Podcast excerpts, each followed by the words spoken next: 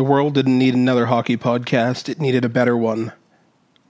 Bear witness. It's the two man forecheck. Good morning, Chris. Good morning, Mike. Uh, we are deep into this lockdown, and um, we might actually be seeing at least uh, some signs of reprieve.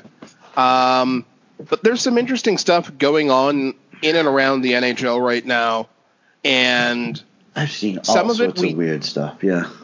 and I think that the possibility of the restart actually brings up one of the topics I I really do want to discuss.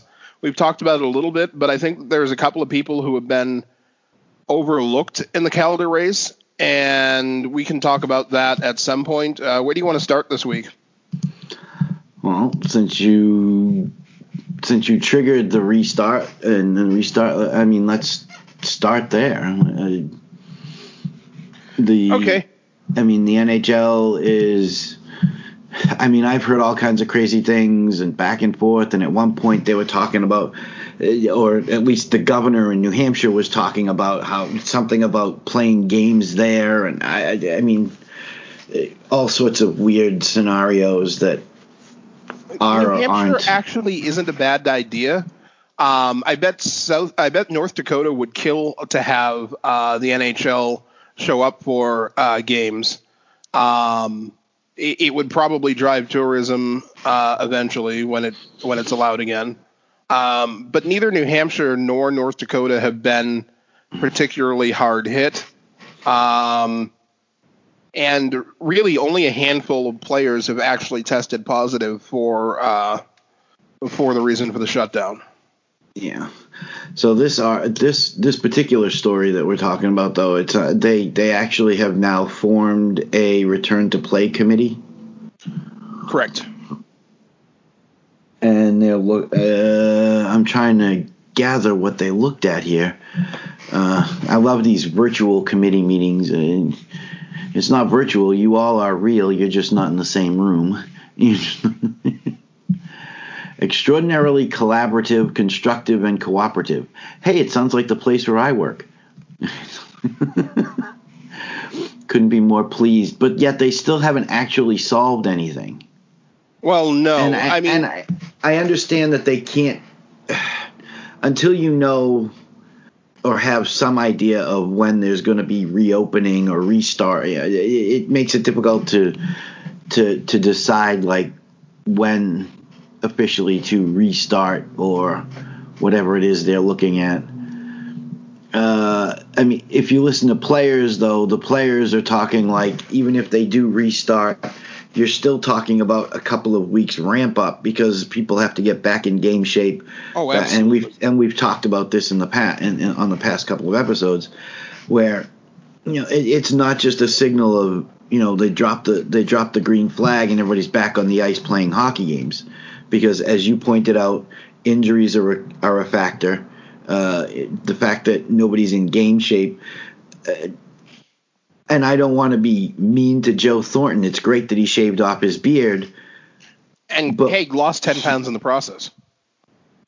but he doesn't exactly look like game shape. I mean, it's one thing for me to have a looked like belly. game shape in like ten years. It's one thing for me to have a belly, but it's another thing for him to have a belly, I suppose. But he, I mean, and, and that's the video of him and his daughter when he, mag, his beard magically disappears. But as far as the commissioner is concerned, I mean, he's saying all the right things. We miss the game. We miss our fans. We miss watching our players play every night. But what is the next step? outside of creating a return to play committee, what is the next step? We got to get players. I mean, the NBA has, in some markets, opened up practice, but they still have limitations. You can only have one person on the court at a time, and and to me, that doesn't sound like a very good practice. But at least they're out there doing game type things. I mean, has everybody been playing, or at least skating since this? Since Highly the- doubtful. I, I would I would be willing to bet that less than ten percent of the league has been skating. I mean, I, I, I assume that as we talked about when Seth Jones started back on skates uh, a few weeks ago, at, least whatever it was now, I, I'm guessing that he's skating, but it's more for medical, uh, physical therapy, as opposed to playing hockey games. But as soon as possible means under the right circumstances, and for that, we're going to take our guidance from the governments at all levels and from the medical people. So they're still waiting. So no news is good news. The se- they haven't canceled the season. I don't think you could convince them to cancel the season un- unless unless everything gets moved to a point where all like interstate travel in the US and international travel including to and from Canada and Mexico is completely stopped. I don't think you're going to see the NHL concede the season. I just don't. They I don't think want so the asterisks on their record books. They don't want uh, the lack of resolve. There's too many players um, who are too close to milestones and really good stories for the return to the season. and it would in my opinion it would- it would had this happened 15 or 20 games into the season i can see canceling the season but Yes. the fact that we were 75 80% through the season um, 90% uh, of the way through the regular season yeah you can't you can't just throw that out and say well it didn't count for anything and they the NHL really does not want to hand out a Stanley Cup to a champion that didn't win a playoff. I, I honestly, I think that they, if they were going to cancel the season, they hand out the President's Trophy and that's it. Uh, And and the- I say that as the, and even knowing which team would get that, I still don't like it. But I think it's better than saying we awarded it It's all you can Uh, do. we awarded it to the people who finished the regular season highest. And and that's really all you can do. You can't hand out a Stanley Cup. You, you can't hand out a championship when you haven't had the playoffs that lead to that championship. So I I understand it, but I also think that if they were going to cancel the season, they've had multiple opportunities to to shut it down altogether. The fact that they've waited this long now for them to turn around, it, it's almost like they've passed a point of no return uh, situation. I, yeah, I think the backlash would be higher now than if they had done it uh, back in early April or even mid March. And, and yeah, and, and so now uh, we're looking at, you know, do they start hockey? Can you really have hockey in August? I think that it's difficult. I think you're going to have to try. and then you're still going to start. Uh, you're still going to start a truncated season No, in November. no, they they ha- they're going to have to do the full season purely for revenue. Forget anything else. It, but it's going to end up being a more concentrated season. You're going to see more weeks with four games than two games or three games because you're not you don't want to be playing into August again. Uh, no, but I understand. I mean, with all the talk of, of with all the talk of, of money and the possibility of doing um, uh, what's that word? Uh, the the the buyout term that I was. Uh, Oh, um, yeah, the com- uh, yes, the relief buyouts or whatever. But it, it, still comes. They, they're still spending Compliance most of that buyouts. Compliance buyouts. They're still talking about. You still having to spend most of that money. You just get to spread it out over a longer period of time, which might help for some of the least successful teams. But the least successful teams are most are least likely to do the buyouts in the first place. Um, I I would like to see the league restart, um, even if it's as the current front runner among plans appears to be. They start it in four sites and go from there. Um, well, I mean, can they steal? Can they steal a page from Major League Baseball's plan? And and can you re? Can you? I think for baseball it's easier because they haven't actually officially started the season yet. But one of their ideas is to realign all of the divisions, so they only have an East, a Central, and a West.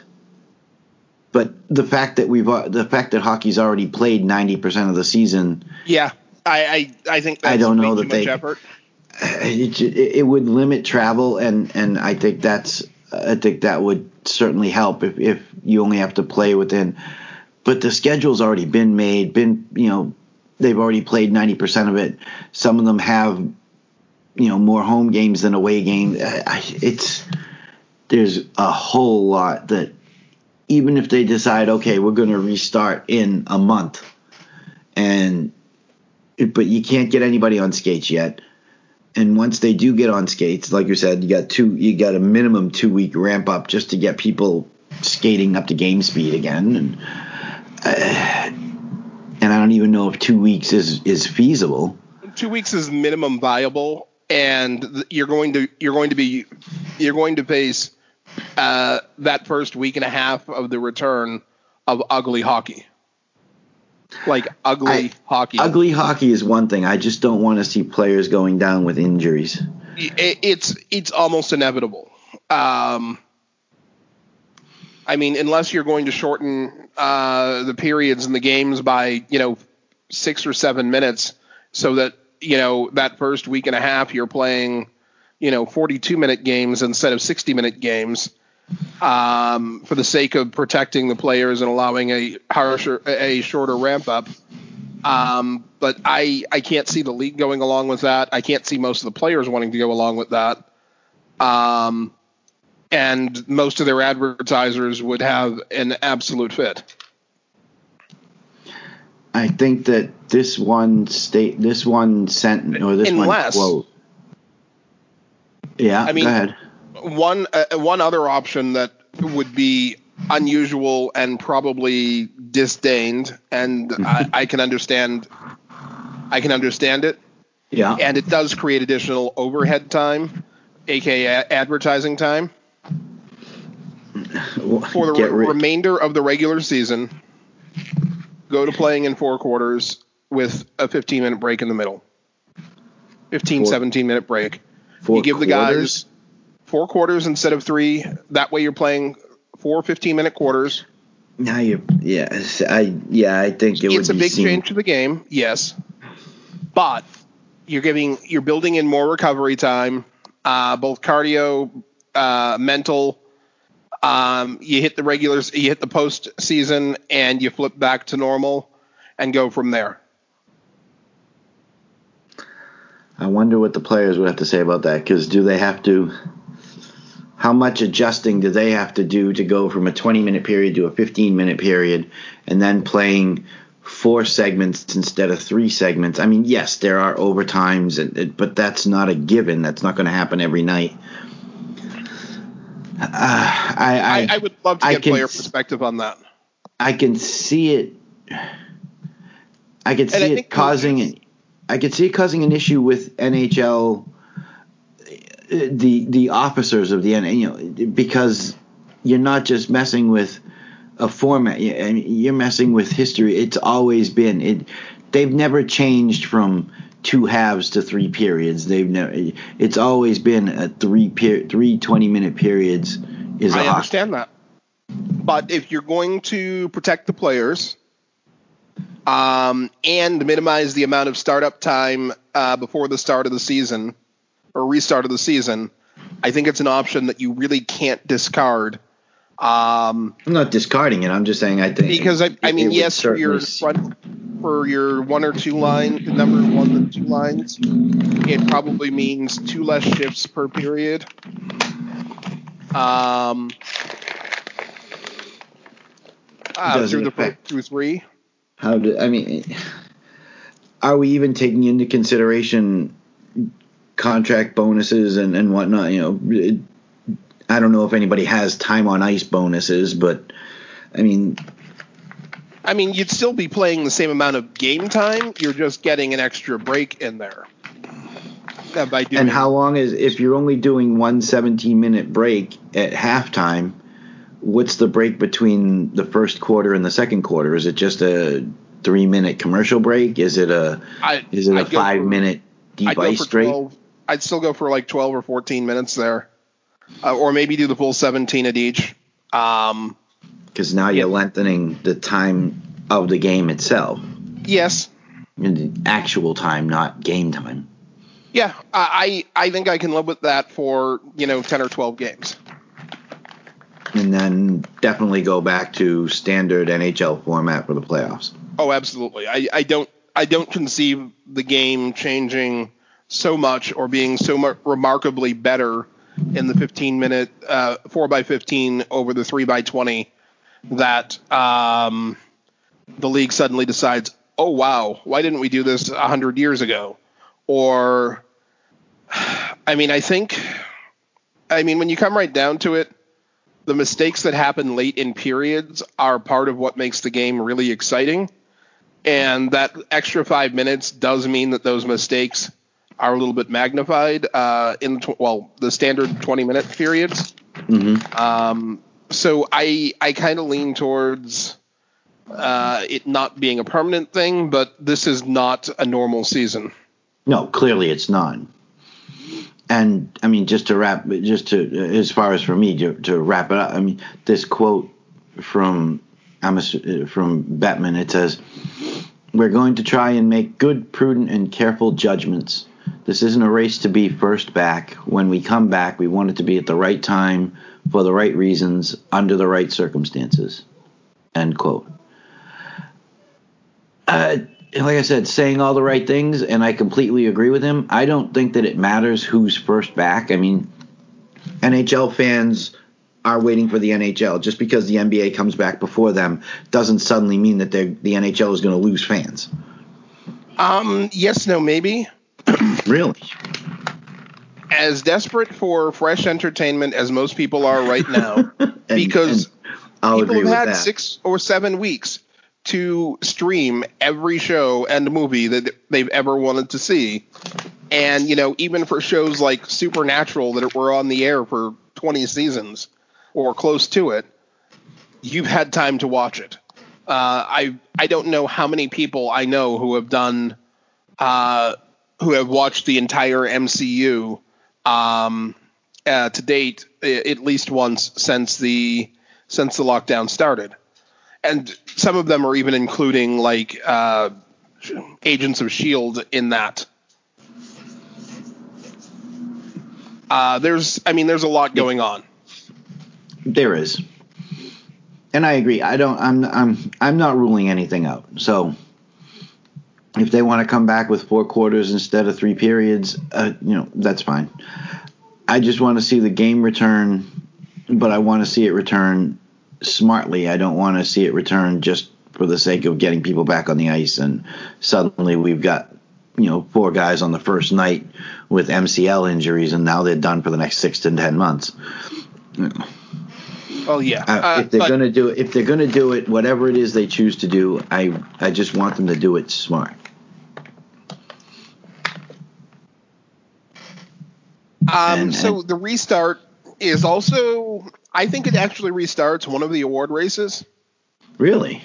Yeah, I mean the Hart, the uh, the Hart Trophy. That one is almost always going to whoever wins, whoever scores the most points. Um, uh, the the um, Not always. Carey Price has won it. yeah, but did he actually? I knew you were gonna say that. I just figured I'd lob the softball up there. Um, the Norris Trophy probably decided because that's honestly a rolling reputation award and not necessarily a single season award, regardless of what people say about it. Oh, the official reasons for it. But I think I with just- the Calder Trophy, Yeah. you've got a bigger field than most people were willing to uh, willing to talk about a couple of weeks ago uh, or a month and a half ago. Well, a month and a half ago, a month and a half ago, it was basically Cale Makar, uh, Dominik Quinn Kubalik, Quinn Hughes, and, and maybe Elvis Merzlikins. Elvis was sneaking in there, but I don't know if he had played enough at that point. If, Um, he's play, if he's played enough, then more power to him because he was dominant for that stretch that he was starting when Korpisalo was out.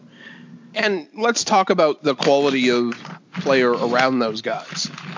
Um, Merzlikins mm, maybe has overall the iffiest team around him. Mm. Yeah. Okay, I thought you were going to say something else. Yeah, I would not agree with bad. that. But he also was without Seth Jones the whole time that he was playing. Yes, they have Zach Werenski. Yes, they have uh, what's his name, David Savard. Yes, but both of Um, those guys are more offensive than defensive most of the time. Agreed. Um, Quinn Hughes. Well, here's but the other part is for Merzlikins, that team with a couple of different players, yes, was in the playoffs last year. They made it out of the first round, so they weren't they didn't trip, fall, and land into the playoffs. Um, Cale Makar got to play in the playoffs last year because Colorado was a really solid team, surprising almost everybody. Um, Dominik Kubalik, uh, the Chicago Blackhawks last year were eliminated from the playoffs uh, basically in the last two or three days. Um, Yeah, I don't even know. and If, I don't even know if he played. I thought this was like his. no, no, no, he didn't. But the Chicago Blackhawks this year are well, they have all of they have De- they certainly have Detroit and all of California below them, so they're not necessarily a great team. Um, they're certainly not as good as uh, Cale Makar's Colorado Avalanche, uh, where there's a whole lot less pressure on him, uh, simply because the rest of the team is of the Calder candidates, Okay. um, the be- hands down the best. But but Um, if you're going to make an argument for Quinn, even Quinn Hughes, and as much as you may or may not like, uh, oh, goodness, what's his name up there? Their number one defenseman. It, even Quinn Hughes is not Quinn Hughes is not the the be all end all of defense in Vancouver, though. I mean, didn't say that. I I that get your argument. hasn't been near the playoffs in years. Certainly Uh, hasn't. The well, playoffs. 2000, 2010, 11, uh, as far as I could tell, did they make have they made it since their run to the Stanley Cup? If they did, uh, it certainly wasn't the last four or five years, but I don't remember them having done so. Nor was it Uh, memorable if it wasn't. So he's honestly got a team that's highly questionable. I mean, and if you're going to, so Dominik Kubalik, um, Victor Olofsson is someone we haven't talked about at all. Um, yes, he's ten goals behind. I say he uh, kind of fell off for a while there. He he went into a some kind of a cold streak or, or where he wasn't putting the puck in the net, but then he started warming up just before the uh, just before the shutdown. Yeah, he's 10 goals behind Kubalik, but he's only four points overall, and that's in 14 less games. So he has a much better points per game percentage. Yes, Cale Makar, who's only played 57 games due to injuries, um, has the highest uh, points per game of anyone we're talking about. Um, but another guy who really, really, really needs to be talked about, hmm um, who happens to be playing with Ryan Lindgren. Please Um, tell Ryan Lindgren, former Bruin prospect. Yes, him and five other guys were traded for a guy who we got about one game per trade piece uh, in the playoffs for from in uh, in Rick Nash. The thing is, we gave up all, we gave up all kinds and sorts of defensemen in that deal. They, Oh, they gave up like five players to get like f- four points out of Rick Nash in the playoffs. yes.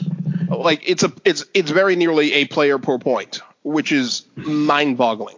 It is one of the worst trades in the last decade of the NHL. I I would yeah, it was not Don Sweeney's finest hour. But as So, good as Ryan, talk- as much as this guy has talked about Ryan Lindgren and how how well he's enabled his game, he's not the guy we're talking about. Are we talking about an ECAC guy? Adam Fox. Ah, another ECAC Northeast guy. Yes. He's playing on a terrible team.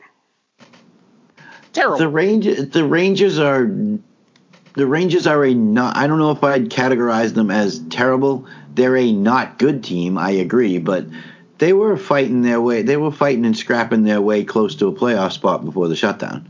And They the were Rangers, they were beating some good teams.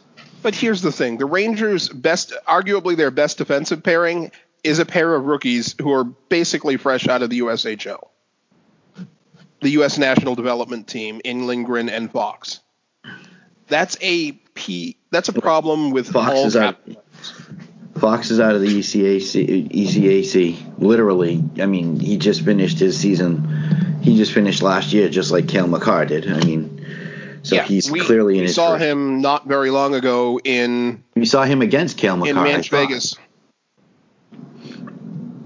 Yeah, I thought that did they play each other in in I the game? don't believe they did. All I know is that they both they both appeared to be men among boys on the ice. You could tell that they were clearly closer to NHL ready than anybody on that ice. and I do like Adam Fox. And there was a time where I didn't consider him. Uh, earlier in the season, he he di- he just didn't seem to be. He, he didn't seem to quite be acclimated yet. I don't know, but as the season went along, he a started putting points on the board. B he looked more and more like a guy who at some point in his career should be a number one pairing defenseman. And yeah, I I can certainly give him consideration. I don't know that he's going to get it. Well, Because I there's think- the thing. I think the names above him are Where is he playing? Yeah, he plays in New York, biggest market there the- is. biggest market on the continent. He plays in the biggest market in hockey. And if the New York media decides that Adam Fox is a serious contender and gets behind him, he's gonna he's gonna be a finalist at minimum. Um, Okay. which isn't to say that Elvis Merzlikins, who just say- signed a really nice contract, should be left out of the discussion. I, the question is, if you if you put him in, who do you leave out? Do you do you literally have three defensive prospects for Rookie of the Year? Because you're not going to kick out Quinn Hughes, you're not going to kick out Cale Makar, and if you if you did, what is your argument for leaving one of them out to include a Dominik Kubalik? Dominik Kubalik is Maybe 20, your argument really is 25 quality years old. I mean, yeah, but Cale Makar on his team should. I mean, you would think that on a team of that quality, since they're in the playoffs, he doesn't need to be playing the minutes he is, but they still rely on him because he's solid in his own end as well as in the offensive zone. That's coaching. That's a coaching decision. But as far as the, I think we can both agree that as far as the forwards go, he has the best forward core, hands down, um, of any of the rookie of any of the contenders. Yeah, uh, clearly. I mean, as much as I love JT Miller in, in, in Vancouver, Yep. uh, they don't have. I mean, they got a lot of young guns up there. They got you know you got Oh, they're Brock they're Boeser, a fun you got you got a lot of youngsters up there. Brock Boeser and and and Jake Virtanen and and And I really and like so so Always have. I've talked about him since before he was drafted. Um, you got the Breadman uh, in New York, but after that, um, After that, you're looking at- in the Garden. you're looking at Ryan Strome and a and a bunch of uh, backup singers. roadies. We're talking roadies here. So yes, I would agree that Cale Makar has the strongest offensive group in front of him on the ice every night. and he's got a reasonable goal. he's he's had reasonable goaltending behind him too. Not great goaltending, but certainly reasonable. I mean, I, I Grubauer's been Gru- Grubauer's been solid. Uh, he went out when he went out hurt. I forget who the backup is, but um, oh, it's uh, yeah. Of course, it escapes me when I, I can think of it any other time, and now all of a sudden I can't. The kid that's a backup there has been standing on his head a little bit too, but he's not a rookie, and I don't know why I can't think of his name. Uh, I don't know. As far as as far as uh, in Vancouver, yeah, the the Uh, goaltender. oh, Pavel Francouz, Oh, Francouz, yeah, Pablo Francouz. Francouz, who has a 923 save percentage in the 34 games that he's been in there. Okay, so Um, yeah, that's pretty good. Uh, not too many people are going to complain about that. I mean, Grubauer's had a 916, so that's definitely not bad. Um, but certainly, certainly that's a that's a lot better than and if you if you the New think about- Yorker uh, the New York goaltending has been this year. Unfortunately, uh, David Quinn has decided that uh, it's nice to have a three-headed monster in net. Although I get the feeling that Lundqvist has been more for show than for actual play, because they they literally called up. Uh, the third string goaltender, and then then David Quinn named him the number one over Georgiev. Literally said that this is our number one goaltender, and he's the kid that they called up. He's like 23 years old, another Russian name. Uh, and then you've got in Vancouver, you've got uh, Markstrom, who's now out with, he's done for the season. So well, was done for the season. Who was knows? done for the season. So Thatcher Demko has been the number one. And not saying that Thatcher Demko isn't the future, but he's still got a uh, he's still got a st- not a great saves again. Uh, Uh, you're talking about uh, Shester, uh, Shesterkin in New oh York. Sh- yeah, Igor Shesterkin in New York. He's like 23 years old. David Quinn called him up and then named him the number one. And I You think that was I think that was when he was throwing in the towel on the season.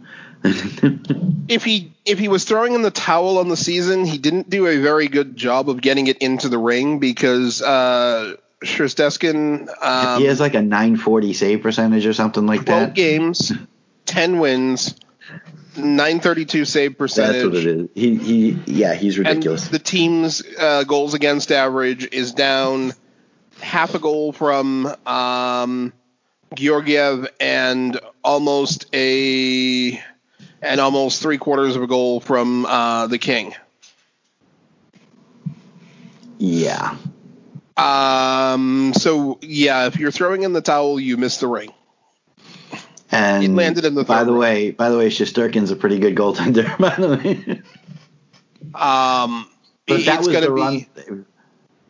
that I mean, at this point, you can start the you can start the Calder race next year with Sh- Shesterkin. and potentially Merzlikins if he doesn't qualify this year. Uh, I think he's already qualified. I'd have to double check, but I think he's hit the 25 Oh, uh, games. But yeah, Igor, twenty, uh, and oh, I'm sorry, Igor is now 24 years old. When I, he must have had a birthday because he was 23 back when he was playing. And Uh, I know it's not my favorite stat, or and certainly I don't consider it hugely reliable. But one more uh, for Adam Fox. Cale Makar on what we've said is the best team uh, of any of these rookies yeah, has is a plus 12 uh, on the season in 57 games. On that okay. iffy New York Rangers team, Adam Fox is a plus 22. Cale Makar is playing in what anyone in the world understands is a much softer Western Conference Yeah, on one of the better teams and is a plus 12, which which is great. It's a really solid number. Um, Adam Fox on that iffy team in the tougher conference is a plus 22 over 70 games. That's that's something to talk about. Especially especially when you don't like the, uh, especially when you don't like the stat. Yeah, I mean, for me to bring it up, it, it- yeah, it's kind of important. And there's really, I I don't know that this is a two man race or even a three man race. You could legitimately give yourself five or six finalists this year. Um, and I think that the race is is certainly worth talking about. Um, uh, it, it, it's it's not it's not the cut and dry race it's been in the past. That I will say for sure. I think people at the beginning of the season were expecting that it was going to be cut and dry. Kel Oh, they were expecting to, it. Kaapo to and- lose. I forget who. oh, um, Kaapo, uh, Kaapo Kakko. and and, And, who was the other forward and- who was drafted? uh, Jack Hughes. Jack Hughes. They were expecting it to be Hughes and Kakko and everybody else. Well, it's not either of them, and in fact, it's Jack's brother. And I, I yeah, I just I I mean, Oh. if it your And- top three has to be the. I think your top three is all the defensemen. I don't know. I, I Kubalik could sneak in there at three A or three B, I but think if you're evaluating it based on quality of teammates, you may have to drop Makar out of it. If that's going to be any more than 15% of your evaluation, Makar's out the door. And then, and then, it, to me, it's probably Merle- Merzlikins, but I will, I will accept either Merzlikins or Fox. Um, and even so are you still throwing won't it- Kubalik out, or I mean, are we going to have I no forwards? I, like Kur- I like Kubalik, um, and he's certainly playing on a uh, awful team. Uh, Yeah, the the Sabres have been largely awful. Um, part of it is just a lack of depth at forward, um, and he's done. Did he play all year? Did he play all year in Buffalo, or did he get traded there at the deadline? Oh, I'm sorry. Kubalik is in Chicago, Yeah. and 30 goals is nothing to sneeze at. But I'm just Um, wondering, does he play on a line with anybody uh, named If he's playing like on- Kane or Toews? if he's playing with either one of them, he's almost forgettable, even with 30.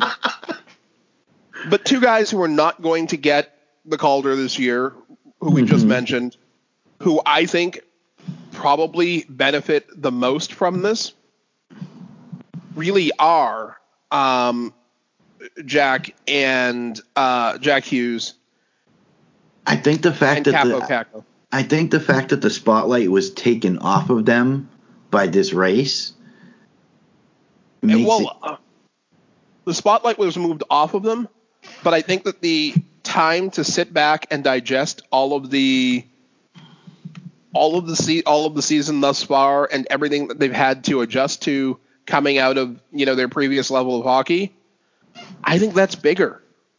The spotlight is something that they've been dealing with for two years um, before making it to the NHL. Um, I think that adjusting the mental adjustment to just NHL lifestyle, I think I think they have a chance to have a really strong finish to the season. Now, I don't think either team. Well, the Devils are not making the playoffs. We can we can pretty much put that in stone. Um, the Rangers are not necessarily. I, I mean, they're probably not going to make it either, but uh, there's there's something to talk about there. Right now, the Rangers are two points out of the second wild card spot, yeah, and the they've been- Devils are not on the screen.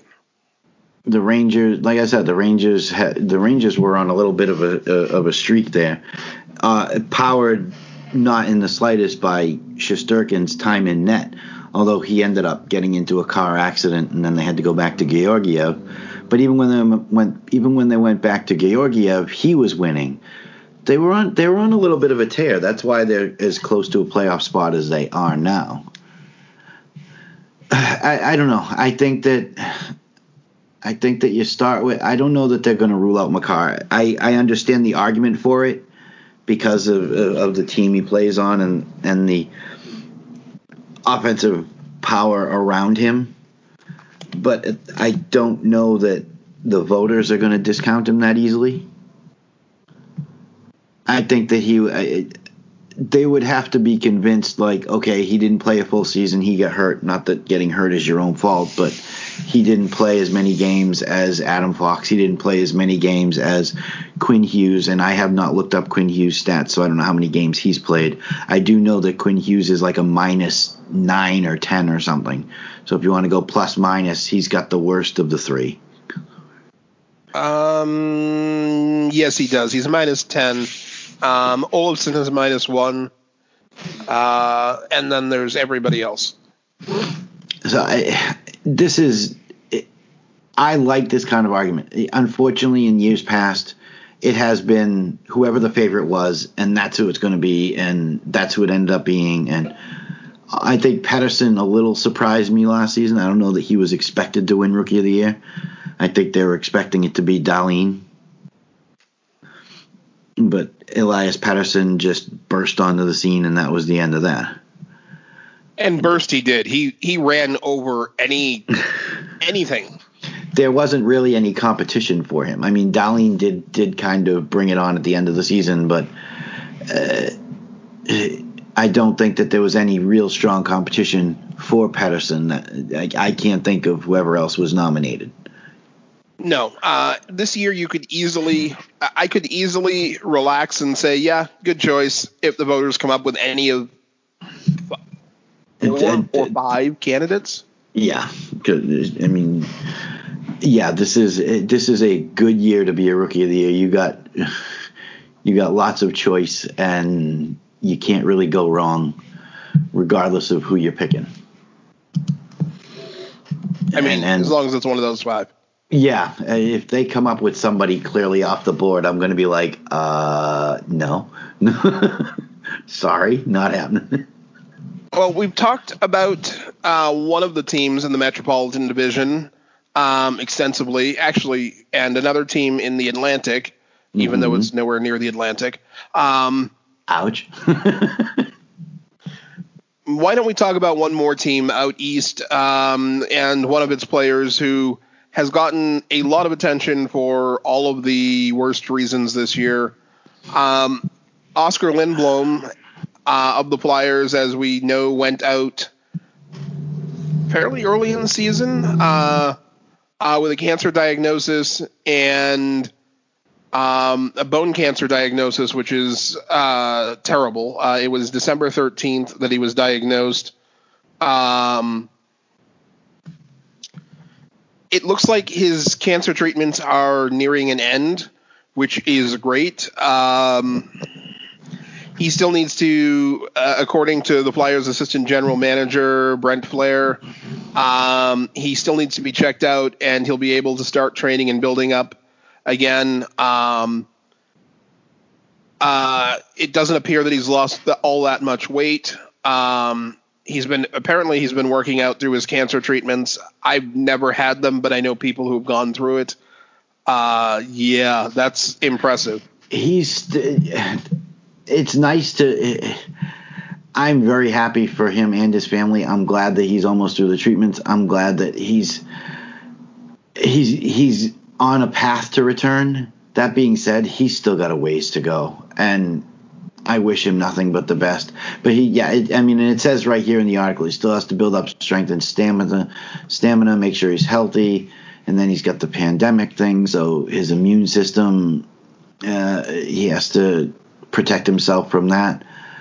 But I really do hope that this kid comes back because a talented kid on a team that certainly could use him. I mean, don't get me wrong, the Flyers are, are doing well as they are, but uh, they need him. Yeah, and I I just I I don't wish this sort of thing on anybody. I watched I watched family friends go through this, uh, go through cancer treatments and chemo and, and things like, and to just, uh, it's not a fun situation, and it's just it's good news to hear that he's almost done with his treatments. But it would be nice to see him train back on the ice, at least skating and, and building himself up. What a what a positive image that would be to see him back on skates. Yeah, and less talked about, but also a a strong uh, miss for the team. Uh, they drafted Nolan Patrick. Uh, what was it? Two years ago, three, and he hasn't played at all this year uh, due to a migraine disorder. Uh, he went home to recuperate, and it appears he's feeling better. Um, but there's still no timetable for his return. Um, but apparently he's getting back into shape as well.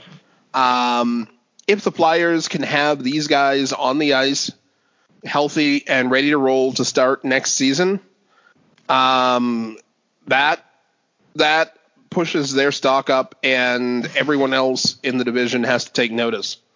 Um, right now, uh, the Flyers. They're, both, they're both RFAs at the end of the season, you know, July 1st or whenever they decide.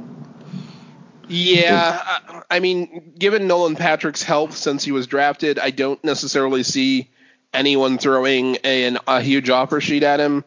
Um, and you know, Lindblom, if he's not back from cancer, I don't see anybody throwing offer sheets around after what happened with Aho last year, but okay. eh, you never know. There's more outsider ish uh, GMs now than there were 10 years ago. Um, Certainly got a lot more to consider with everything that's going on, that's for sure. And yeah, the GMs. Uh, I mean, the Flyers are in second place in their division. They're one point behind the Capitals with the guess that's a same number of regulation wins and one less regulation or overtime uh, win. It's definitely conceivable that they could finish the year on top of the division. They've got the most. Uh, they've got more wins than Washington, uh, and they've got a nice three-point cushion on the Penguins. and that, and that's without. I mean, the Flyers long term long term IR is three players. We've discussed two. The other one is somebody named Samuel Morin, who is Yep. also a young player. I mean. When your when your long term injured reserve is three players and the oldest one is twenty four, it's a uh-huh. little strange. I mean, would you expect that your long terms are all going to be kids on their entry levels? No, you really expect to see that more from guys who are 24 to 28, um, and just uh, cumulative injuries or something really gross and traumatic. I mean, for the the migraine disorder that uh, Nolan Patrick has, that sounds like it's something he's had for a couple of years, probably well before Yeah. he was drafted. Yeah, I don't think. Yeah, you don't just develop. It, it, You it's rarely something develop, that, yeah. uh, take it from somebody who has them. It's not, it, it, not at all fun. I mean, I, for as long as he's had it, I don't know how he's dealt with it. I've talked with other people, and I mean, going through constant.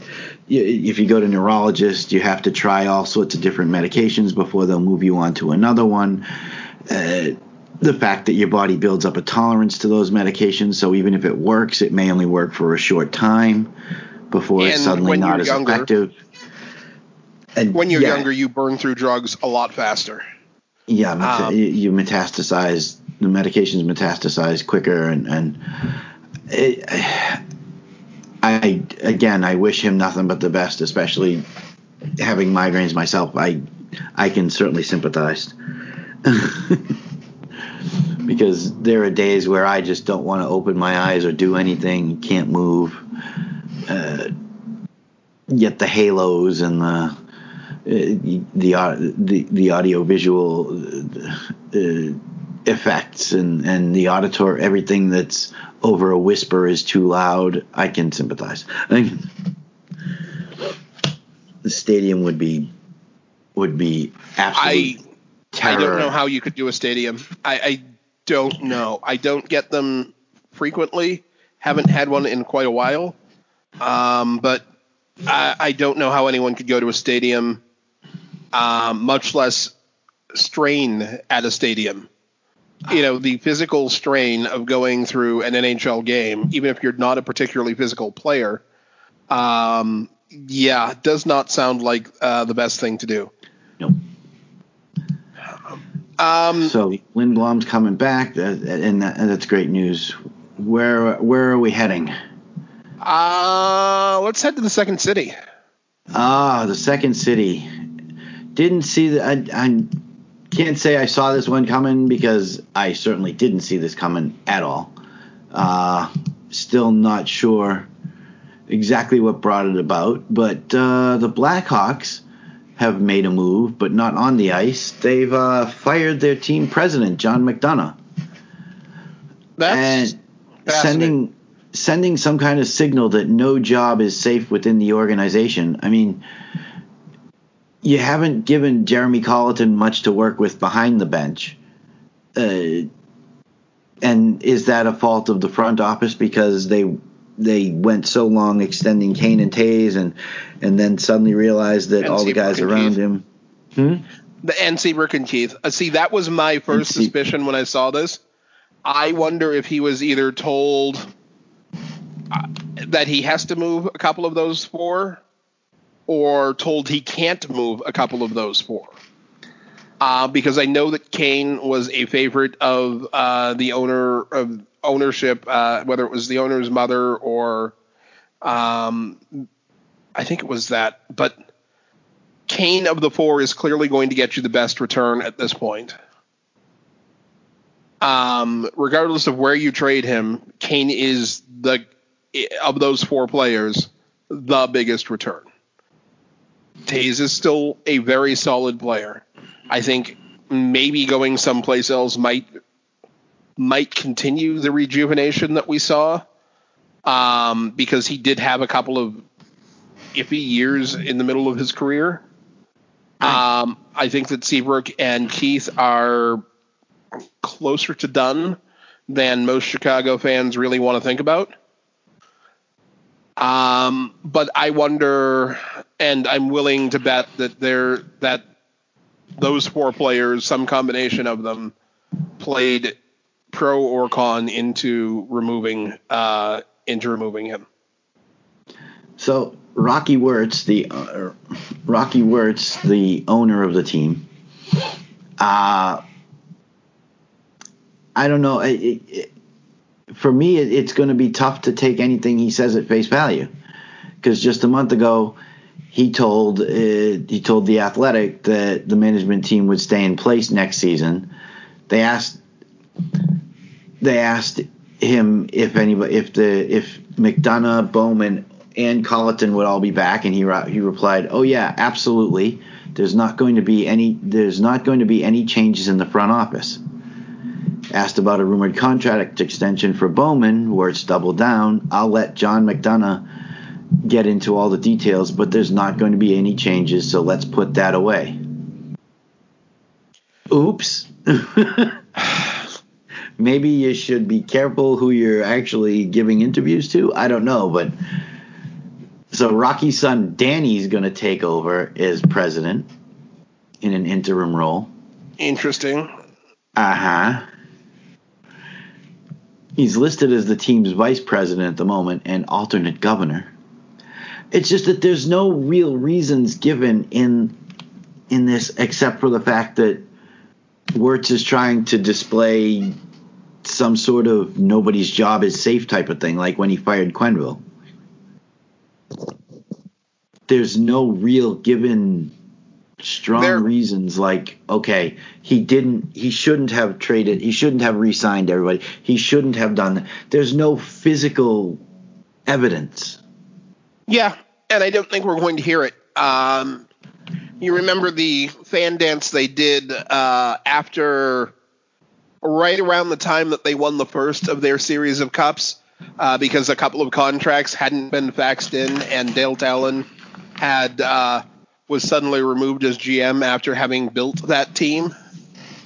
Um, and he was he was assigned other duties. Was the was what we were told. I love when they come up with phrases like that by the way Yeah. they must have somebody in the in in the management office that their job is solely to come up with little quips like um, yeah we had to move him along because xyz yeah, The travel was getting too much for him. yeah something like that oh i yeah i don't know what rocky i mean he's owned the team for 14 years now. He's been around as long as as McDonough has been. Yeah, and maybe maybe it was just done because they're afraid of stagnating. I mean, you look at I, I we looked we talk about the Red Wings going from the premier franchise in the NHL to back to the Dead Wings, and part of it is because they did in fact stagnate. They didn't keep up with the scouting and the development uh, of young players in the way that everyone else in the league did. And now they're what, five, six years into total irrelevance? Yeah. It's not It's pretty. been five. It's, not, ye- it's been five years since they made a playoff appearance. It's uh, and if I remember correctly, that one was not. Um, not spectacular. yeah, that's a nice way to put it. Uh, it was it was a less than uh, completely successful playoff entry. There you go. Uh, you should be. You're good. You should be in marketing. I just. Uh, go ahead. No, I was just gonna say I, I I mean there's really not a whole lot to discuss or break down here. I just it, it just it was just an odd thing to do in a time where it's not like they're making moves. It's not like they're it, I don't know. It's just it's weird. It just come out of nowhere. And, and if Rocky's just trying to show that he's the man in charge, I'm sure there are other ways he could have done it. it I think Okay. that there's I think there's something else going on that he's not happy with McDonough for some reason. I mean, is this another situation like uh, we saw in Dallas where someone has uh, chemical issues and they're removed because of it? Uh, we didn't hear anything about that uh, ahead of time, but if that's the case, um, you wouldn't, you, ne- uh, you absolutely wouldn't see the team saying anything about it. True. I don't know. Uh, I don't want to speculate because that's all it would be. Like I said, there's nothing. There's nothing of evidence in the article that points to any good reason for why this is taking place. I, I, the only other issue that I can conceive of, and I think it's probably not particularly likely, likely. Um, it could be purely financial. With all of the games, with all of the revenue lost, and no playoff revenue coming in this year because the Chicago Blackhawks are not making the Stanley Cup uh, playoffs. Maybe they're maybe Wirtz is trying to save money, and you take if you're going to do that, you can either fire a bunch of people you're going to have to replace at the bottom with um, with people who are probably going to want as much or more, or you can fire one big contract, one big price, and eliminate um, and eliminate the position and just leave most of the duties to the general manager. Well, that's then. Then you're saying that Stan Bowman's doing a good job, and I don't know that Stan Bowman's done a fabulous job either. I mean, having to bring in bring in players that you traded away because they're more they're more affordable than getting yourself other players, and having to send off Panarin because you couldn't afford to sign him. Yeah, I the you see the retreads in in Chicago bothered me. I don't what they brought back Ristig what twice, maybe three times. I don't remember. It was too many. Well, they brought Um, back Saad, they brought back Chalmerson, they brought back. Yep. Uh, and Didn't they bring back Shaw? Didn't did he end up back there, or is that just my imagination? Andrew Shaw. Uh, he went he went from Chicago to Montreal. I thought he was traded. I'd have to look him up. I could have swore he was traded, but I don't know if he was traded back to Chicago. Yep, back to Chicago. I, I yeah. so the retreads continue. There you go. and I I think that that's a major issue. I don't know who was involved with that or who was leading the charge for guys that we already know how to spell the name of. Um, but uh, that's been an issue of theirs in the last five or six years. Oh, by the way, Shaw's on long term IR. Yes. Got into a full 26 games this year. Um, Imagine that. He's only 28 years old, by the way. he's yeah, he's 28 I, years did, old. I didn't realize he was that young, but I uh, thought he was It early seems 30s. like he should be older since he was. He- I mean, he played for them going back to 10, 11. Um, and he was involved in that 12, 13. No, it was was it the 12, 13 or 13, 14? Yeah, it was the 12, 13 final between Boston and Chicago. yeah, he made an impact. Yeah, He was he was annoying the heck out of uh, everyone. well, Marchand in particular, but yeah, everyone. Uh, so when it comes to evaluating talent, how much weight do you give to guys who have had their jerseys retired, um, won multiple awards, and gone into the Hall of Fame? Uh, if if the player has gone to the Hall of Fame, I'd probably give him a little bit of leeway when he's evaluating talent around him because not only is that player talented, but I'm sure he can recognize what's going on around him. You don't last long enough to get into the hall without learning a thing or two. Well, a certain uh, Hall of Famer uh, opened up, and he well he was asked uh, recently if anyone in the anyone on the Bruins uh, roster um, was particularly underrated. Mm-hmm. Um, he- this was uh, this is of course Ray Bourque we're talking about. Torey, I think, is one of the best defensemen in the league. This is the first line of his response. One simple, one simple response.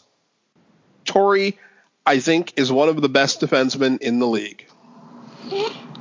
No, no caveats to it. Not you know best offensive defenseman, small defenseman, best defenseman in the Eastern Conference. One of the best defensemen in the league. He goes on to say, Patrice is one of the best players in the league. Those two mm-hmm. guys, I think, are so special, Well, and they've got such a great chemistry on the team with Marchand, Pastrnak, and Big Z. Okay, I don't think. First of all, I don't think you have to be a Hall of Fame player to recognize that Patrice is one of the best players in the league. No, I'm pretty. I'm pretty But- sure that that's a statement that but any. NHL fan can make. but here's but here's the here's the here's drawing drawing the connections and the underpinning of his first statement. The first things people say are almost always their unvarnished opinions that they've they've got all of this back pressure about. You know, it's all built up in their head uh, before it comes out of their mouth or off their fingertips, and when you refine your answers later, you add nuance, but there's no nuance to this. He's not he's not padding the answer, he's not blowing smoke. It's Torey is one of the best defensemen in the league. no, and I agree. Usually And the names the he links thing, them to are future Hall of Famer Patrice Bergeron, not Yeah, willing yeah. to discuss any no, sort you don't even have to say that. Yeah, no. It- Marchand, future Hall of Famer is it? Marchand, who is probably going to get his jersey retired in Boston. It's a harder sell to get him into the Hall of Fame. Pastrnak, who might well get his jersey retired, and we'll give him four or five more years before we talk about the Hall of Fame.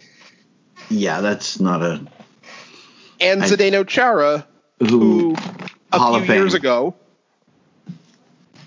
Ray Bourque said he's better defensively than I am. Better defensively than a five-time Norris Trophy winner. Well, I'm I'm I'm going to come out and say it. Big Z is future Hall of Famer. Uh, not going to link arguments, but we have a story that I will use as evidence when we Oh, get absolutely. to that point. Absolutely, and that's that's definitely a lead into the next story. But we have a Hall of Famer in Ray Bourque talking about a future Hall of Famer, Patrice Bergeron, a future Hall of Famer in Zdeno Chara, and at least and two other guys who still have a good amount of time left in their careers to join that Hall of Fame, to push into that Hall of Fame, and who will almost certainly get their numbers retired in Boston, unless they do something amazingly spectacularly heinous uh, in the next few years of their of their lives. Amazingly, spectacularly heinous. Yes, Okay, I like it. and all of those people are said in the same breath as a clear, unvarnished, unadorned, unqualified statement about Torey about Torey Krug. So we can cease all debate about reasonable salary numbers uh, for Torey Krug being under six million a year. We can probably see some for it being under seven and a half million a year. Whether we necessarily feel that's a great number to pay him or not is a different question. But when you're when you're linking three, two future Hall of Famers for sure, with the statement of a Hall of Famer who was an easy get into the Hall of Fame, um, there was almost certainly no debate for Ray Bourque making the Hall of Fame. It was like, okay, uh, we're going to do the list alphabetically. Um, there's some guy with an A, two guys with A in their last name who are eligible this year. Oh, Ray Bourque. Yep, vote for that one. Don't like him, but can't not vote for him. Whatever, doesn't matter. He's going in. Um, and Patrice Bergeron is going in. Uh, we talked. Uh, Zdeno Chara is the same guy that he mentioned, better defensively than the five-time Norris Trophy winner, future Hall of Famer. Um, has an Norris of his own. Probably should have two more. Um, and yes, I'm definitely taking at least one of those away from Lidstrom. Um, Yeah, but you don't like Lidstrom, so I'll take that. I'll take that as it is. no, no, no. Lidstrom, by the time he left the NHL, got not one but two gift Norris trophies. Yeah, and they still couldn't catch him up to Ray. They still couldn't catch him up to Bobby Orr. So Anyways, so Torey Krug really, I really, would- really needs to be re-signed. Uh, yeah, and and I don't think that's a bandwagon that I have to jump on. I'm pretty sure it's a bandwagon I'm already on. Uh, I've been pulling the bandwagon I know. for Not disagreeing for like with a you. year. And I think that he should be re-signed. I can't see any reason to not bring him back. I, uh, if you're going to give me some argument that you can't make the money work, make the money work. Um, yeah, you can you can do stuff. You can do stuff. Um, and you mentioned that other reason uh, that it was worth talking about, and that evidence. Uh, and I love evidence. Evidence makes me a very very happy man.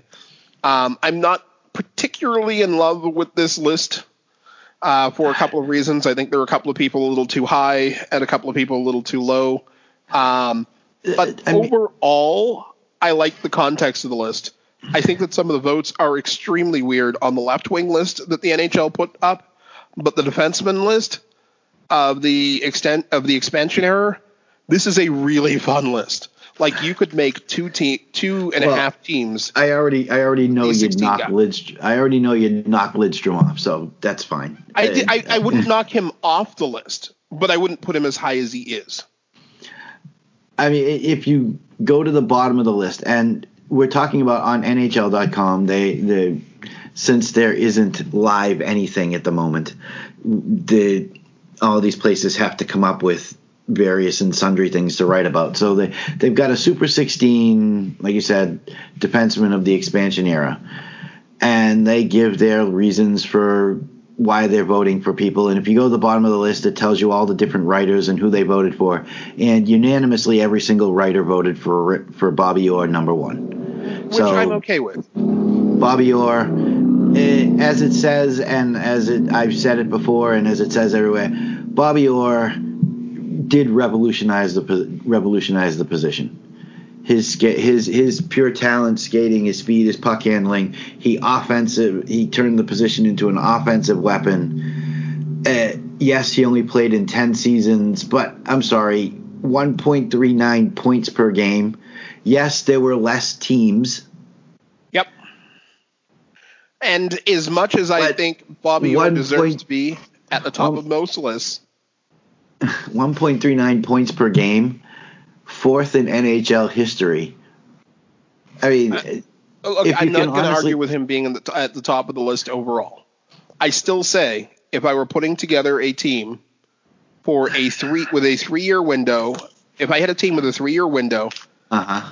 and I could jump back in time, uh, hop in my DeLorean and go back to pull out any defenseman in league history for a three year run for in that window, it would be Ray Bourque. He's healthier. He played with a lot worse teams, and he made the guys he played with better. I'm not disagreeing with you. I do. I do But, find yes. it hard to believe that Ray Bourque is third on this list, behind somebody who I know you wouldn't put in second place. Um, yeah. See, that is a guy who. Uh, uh, that is that comes down to media market. I, I'm sorry, Detroit has. Uh, well, didn't he play in Detroit and Chicago? no, he played his entire career in Detroit. Detroit. Okay. Uh, 19, year, again, 19 year career all in Detroit. one of the reasons he's there is the Stanley Cups, which are, I'm reasonably certain, not achieved by one person. And those defenses were packed with Hall of Famers. Packed. There were like three, four guys every single year who were Well, going, for those first three, who were going to the Hall of Fame. Well, one of them, one of them was, I mean, Chris Chelios was there Yep. for one of them, uh, who, by the way, is also on this list at number seven. Uh, I had moved down. Paul Coffey was there. Uh, I would actually believe. put Coffey ahead of Lindstrom or uh, Chelios.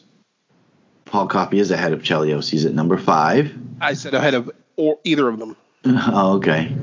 I mean, it, it, this list is loaded with players. I mean, the first. Okay, I'm not going to argue that anyone except maybe one of the lower people on the list belongs on the list. And that's Erik Karlsson. Um, Well, Erik Karlsson squeaks onto the bottom of the list at 16. The, uh, oh, hey, Larry Murphy. He was another one in Detroit. Yep, there you go.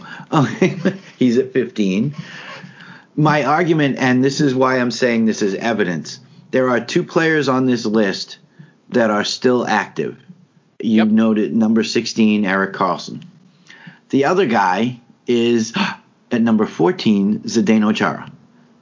Um, He's won a Norris Trophy in 09. He's won a Stanley Cup.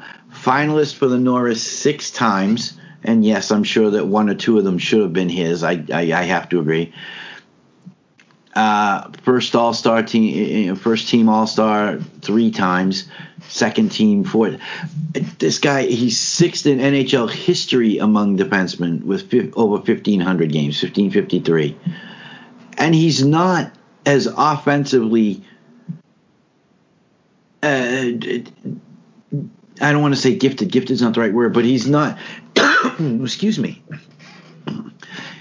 Copy going down the wrong pipe. he's not.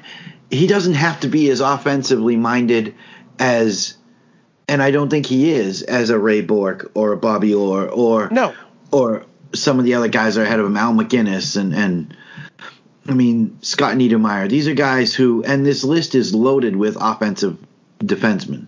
I'm honestly slightly amazed that both Scott Stevens and Zdeno Chara made it onto the list simply because they're not offensive guys. I mean, I I Scott Stevens is possibly the best pure hockey analyst on TV right now uh, because he understands the game so well. Um, but offense was not not his strong point. And Zdeno Chara is about 100 games behind him overall. Um, Less than uh, yes. probably about 80 games because uh, yeah, 1635 and Chara's at 1553. So yeah, And we're talking has- like we're talking one season, 82 game season. And Chara has about 70 more goals in a in an era when it's much harder to score goals. And so this is my this is my evidence. This list every other player on this list that's not active is in the Hall of Fame. Yeah. If you are going to include this guy, and I hate using the evidence this way because then somebody's going to say, well, that means Erik Karlsson's." No. Eric, well, see, Erik Karlsson will probably make the Hall of Fame too. Oh, God. and as much as I railed against him winning the early Norris trophies because he couldn't He defend, has improved defensively. what- Yes. his defense is at least league average at this point, putting him miles ahead of a certain teammate of his who is not on the list. Yeah, and and by the way, that certain defenseman is one of the quote unquote others receiving points. Somebody actually voted for Brent Burns. Yeah, he got one vote. He got one point. One. Drew Doughty uh, got ten. Drew Doughty. Um, Rob Blake got points. Uh, Serg, uh, Serg, uh, uh, Savard didn't get uh, in, which kind of surprises me. Serge I'm Savard, yeah. a little surprised that Drew Doughty and Duncan Keith missed the list, but Phil Housley. I'm actually surprised I'm okay about with Phil Duncan Housley. Keith not making the list.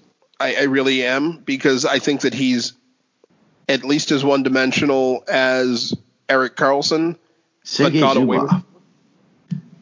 Another one. He played his career in Dallas, uh, which maybe hurt him a little bit. And that said, I would still take Duncan Keith over Erik Karlsson uh, if you give me the best five years of their career.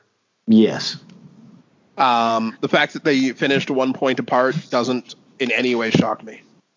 but this list is this list is my evidence that Chara will be a Hall of Famer. I anyone who wants to make the argument that he's not going to be a Hall of Famer doesn't deserve the Hall of Fame. Uh, Those two, T H O S E T W O at twomanforecheck.com would love to hear it. Yes, we love would. hear it. Um, we will mention you by name, by Twitter handle on the show. Bring it. Uh, I don't like I don't like the votes that some of these people put on there. I understand some of the votes. Um, And let's let's face it, four of the defensemen on this on this list played most or all of their career in Boston. You got Bobby Orr, you think Harv, that's saying something, by the way? and Zdeno Chara.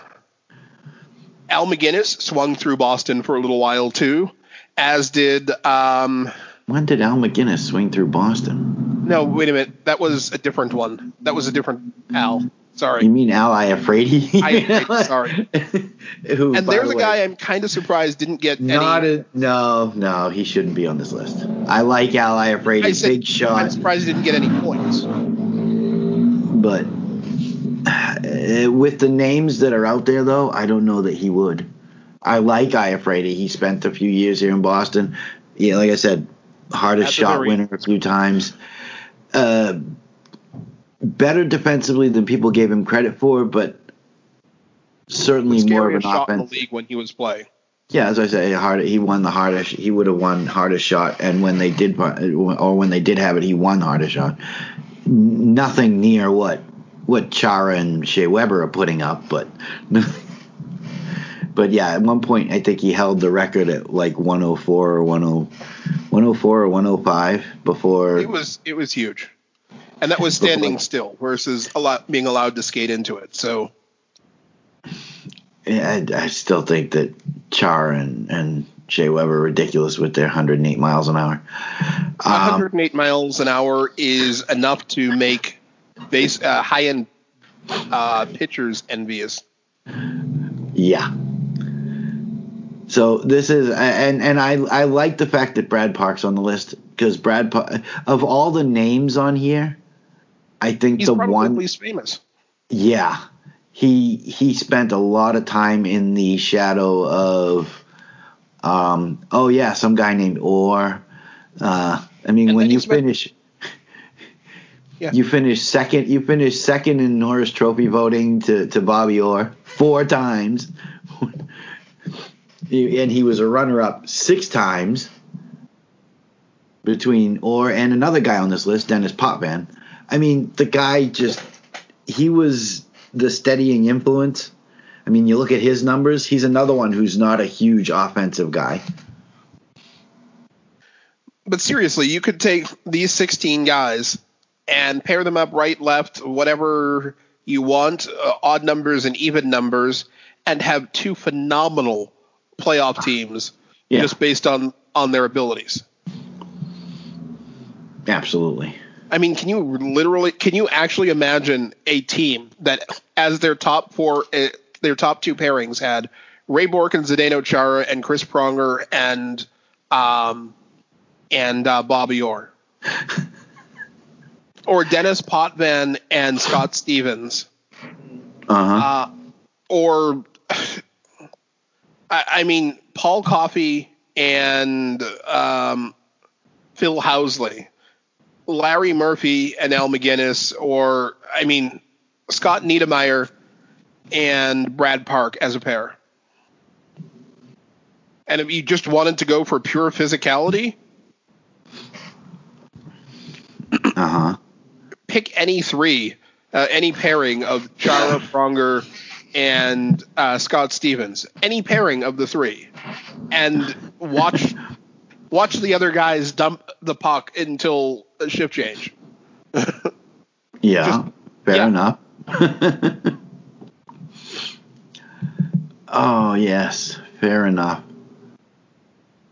I, I, yeah. There's, there's not a whole lot of, yeah, the argument. It, I, I have seen some of the other lists that have been on NHL.com.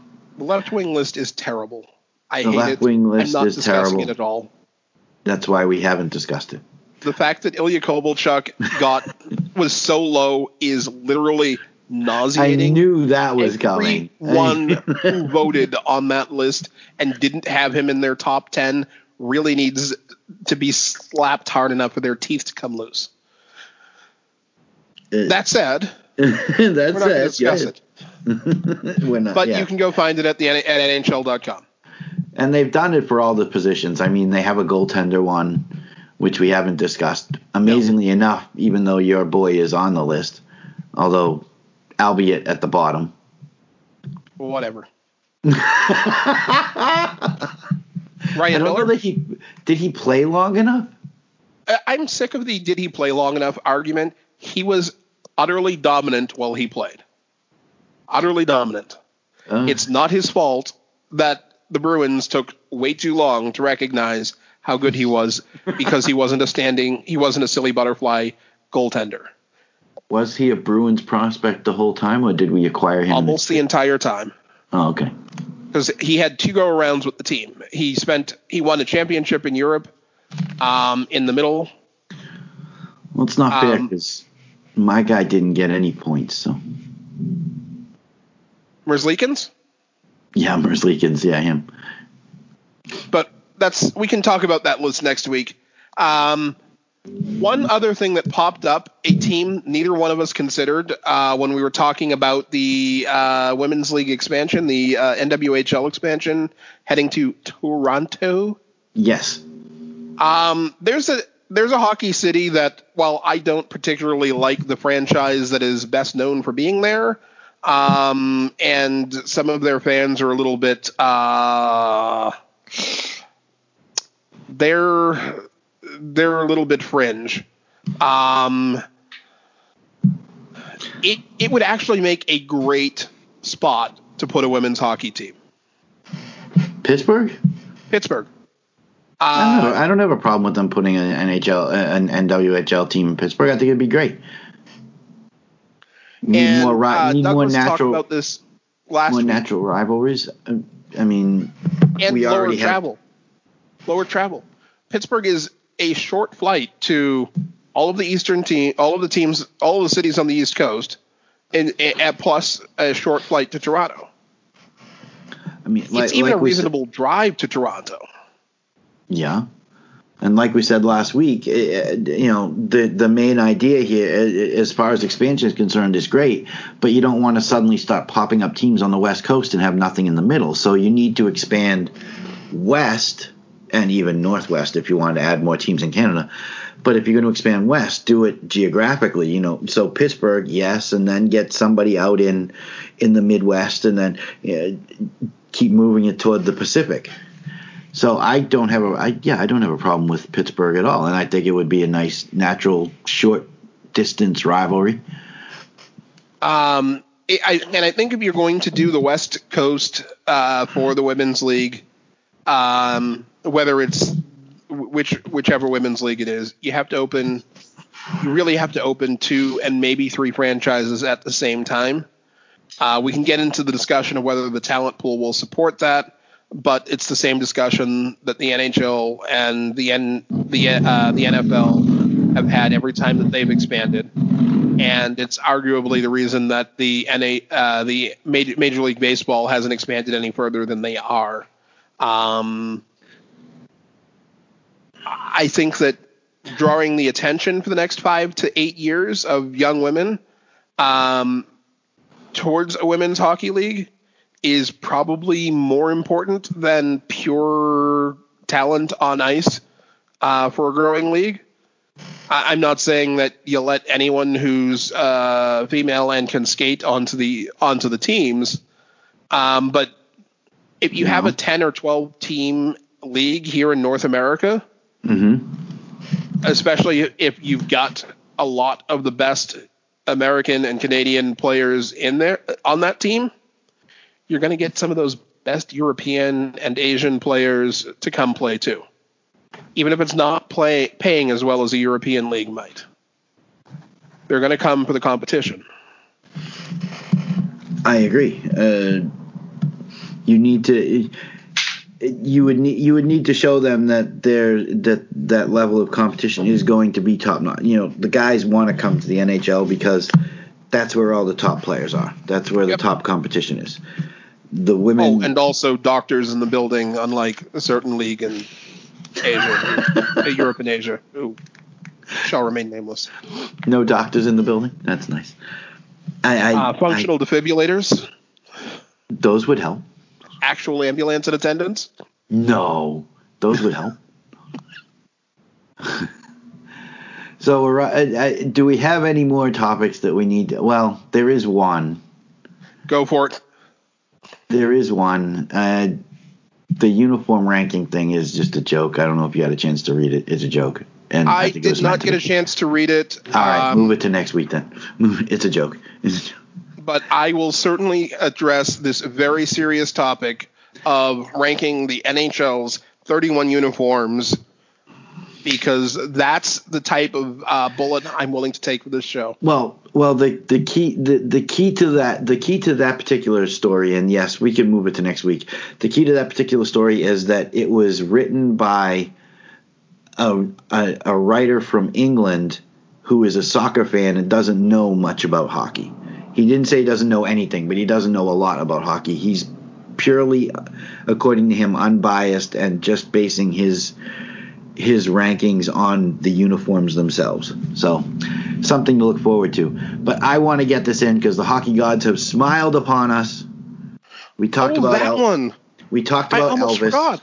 Yes, we talked about Elvis. He did get a contract. He got himself a two-year extension uh, from Columbus, uh, four million per. Nice little pay raise.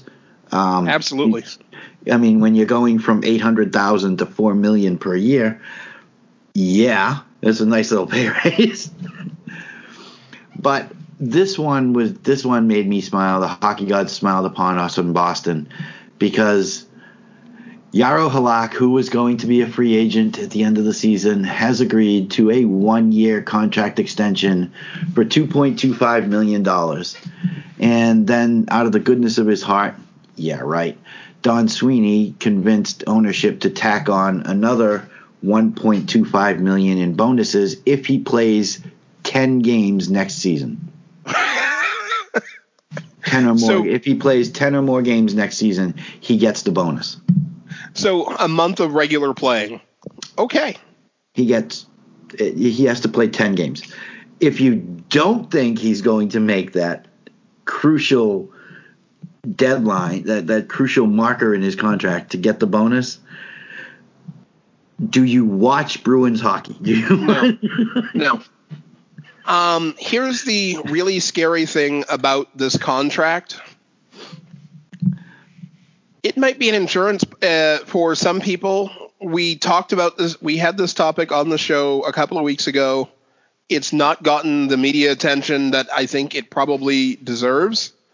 Um, but the two of us talked about it for oh, good twenty minutes uh, at the time. Yeah. If Tuukka Rask indicates that next year is his last year, or they're otherwise unable to reach an agreement with him prior to the trade deadline, this is a bridge to keeping a viable NHL goaltender with experience and playoff experience on the roster. If Tuukka Rask says he's going to retire after next season, or says he doesn't want to play in Boston after next season, and we can talk about all of his health issues, he um, that we've heard about throughout his career. Um, we can talk about whatever other extenuating circumstances. He's got another new kid who, which he talked about uh, during that tw- uh, 2011 uh, Cup win recap. Maybe, maybe he just wants to spend time with family. Uh, we don't, kn- we still don't know why he took that mysterious break uh, at the beginning of the year and disappeared for a week. He wasn't playing well true. before it. This is true. Uh, it, it, it could have been anything from mental health vacation to something going on with family. Yeah, we have no idea. He did come out and say, and yeah, the the people. uh, It it is said that if you're thinking about retirement, that means you got one foot out the door uh, already. And he did mention it. This is great because it keeps the tandem alive for another year, and obviously it says in the in the in the article, but I've been saying it all along. None of the guys in the system are ready to step into a role where they're going to be number one. And now, with the way Halak and, and Rask play in tandem, now you're asking the backup goaltender to play way more than 15 or 20 games. We're talking more like 35. Yeah. And I don't as as much as I like Vladar and he had a really good season in Providence. I don't know that he's ready to step from zero NHL games to 30. 30 in a season. Uh, if he was going to be asked to play 15, 18, 20, I could see it. I mean, you're, you're asking the guy to step up and basically take almost half the season on his back, and he hasn't played one game yet. and that's and there's and there's also the difference between being the number one anywhere and playing 45 55 60 games and in, a, in a, an 82 game season to dropping down to playing 15 to 25 games mental preparation is different i don't care what the guys who go from backup to number one to backup to number one think Yeah. you're never going to convince me that when you know you're expected to play 28 games across the entire season, that you prepare the same way as if you're expected to play 60 games. Just not. So as a, I mean, we're talking about a guy who the the biggest risk that they keep talking about in the article, and I can see where it might have been an issue, is that in less than two weeks, Halak turns thirty five, and if you sign him to a two three year deal as an over thirty fiver, the cap uh, you're you're cap responsible for his yeah you're responsible for his full cap number. So if he does go down injured or if he retires on you, you're responsible for the whole money. On the whole money is on your cap. I don't see him retiring. He's playing too well and too consistently. You Um, realize he you realize he's still here in Boston, by the way. oh yeah, He he never took off. I mean, DeBrusk went home to Edmonton. Uh, the- the- Chara went back to Slovakia. Um, a lot of the he's still here in Boston. He likes Boston. He's done interview. He's got two kids. His wife. Uh, he's here in Boston. He likes Boston. He likes playing here. He likes the situation that he has. So I'm not surprised that he agreed to it. I mean, he certainly could have gotten a multi-year deal somewhere else. I think. Yeah. Yeah.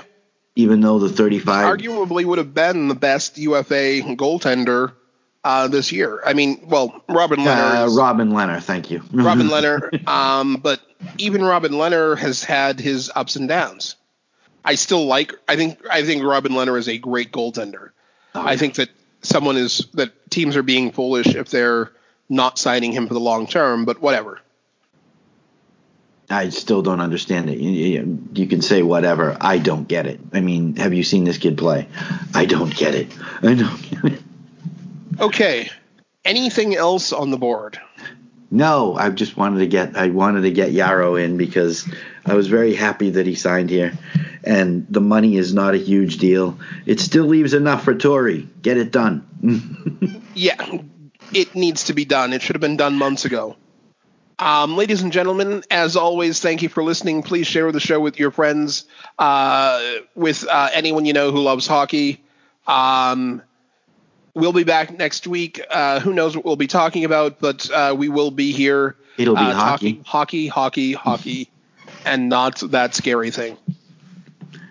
Don't forget to wash your hands.